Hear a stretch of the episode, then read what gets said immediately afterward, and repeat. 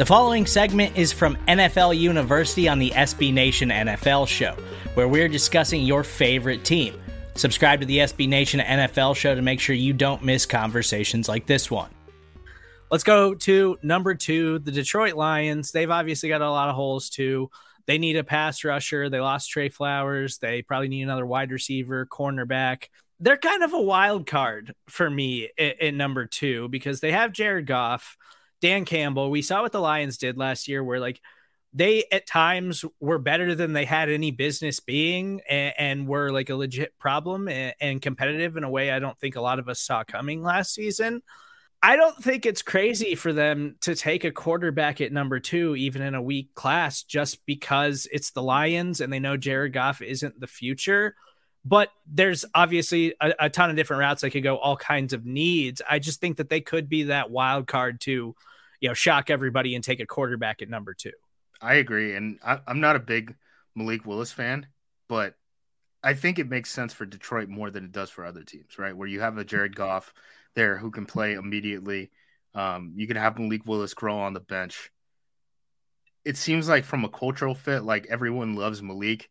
You add him with Dan Campbell, like legitimately trying to like turn over the culture, and this is something KP and I had talked about all season in season. Like Campbell is like actually the culture guy that people thought like guys like Joe Judge and etc. were right. So I think it makes sense when when you look at the cost of trading up for one of these guys, right? Like Kyle's team just traded three first round picks to move up for Trey Lance to sit him on the bench for a year.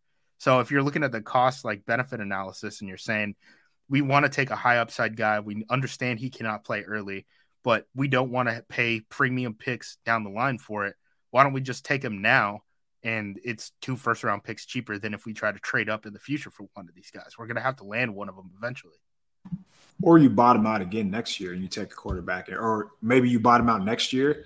You're in a position where you win enough games where now the other two teams, like, I'm not going to trade out because I want to see this route. I'm not going to trade out because I want Bryce Young or whoever the quarterbacks they like.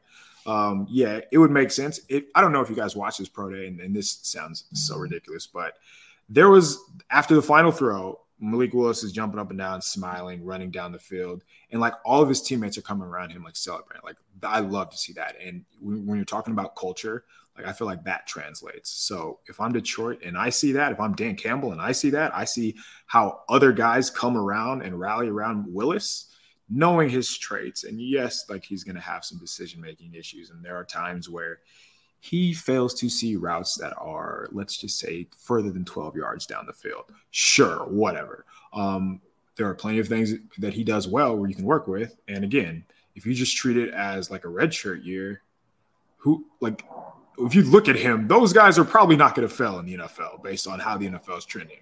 So yeah, Detroit, man, it, it, you would be hard pressed to find a worse option than Malik Willis, and you can go a positional route. But like, how much is a tackle really going to make Detroit better, like over the next five years? Well, they can't take a tackle, right? I mean, they just well, they just got Sewell. But yeah, yeah, I understand what you mean. Like, you're in a position where just, just, you're looking at the future anyway. Right. Do you like? I don't think anyone's holding the first year record for Dan Campbell against it either. So it's not like he's on any sort of like two year hot seat or anything like that. So if you can build around it, and you're 100% right on the Malik Willis character stuff, like as soon as it became evident at the Senior Bowl that like coaches were gonna love the dude, he just started getting pushed up boards immediately, and and that's really the story. It's he has a high, high upside. Coaches really love him. That's it. Simple as that.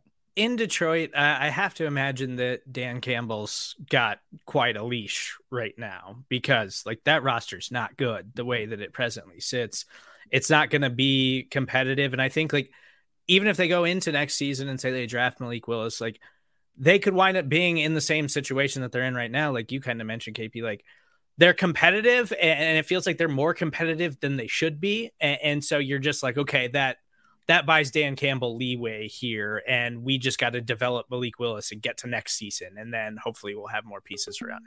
You can listen to the rest of this conversation by subscribing to the SB Nation NFL show wherever you get your podcasts.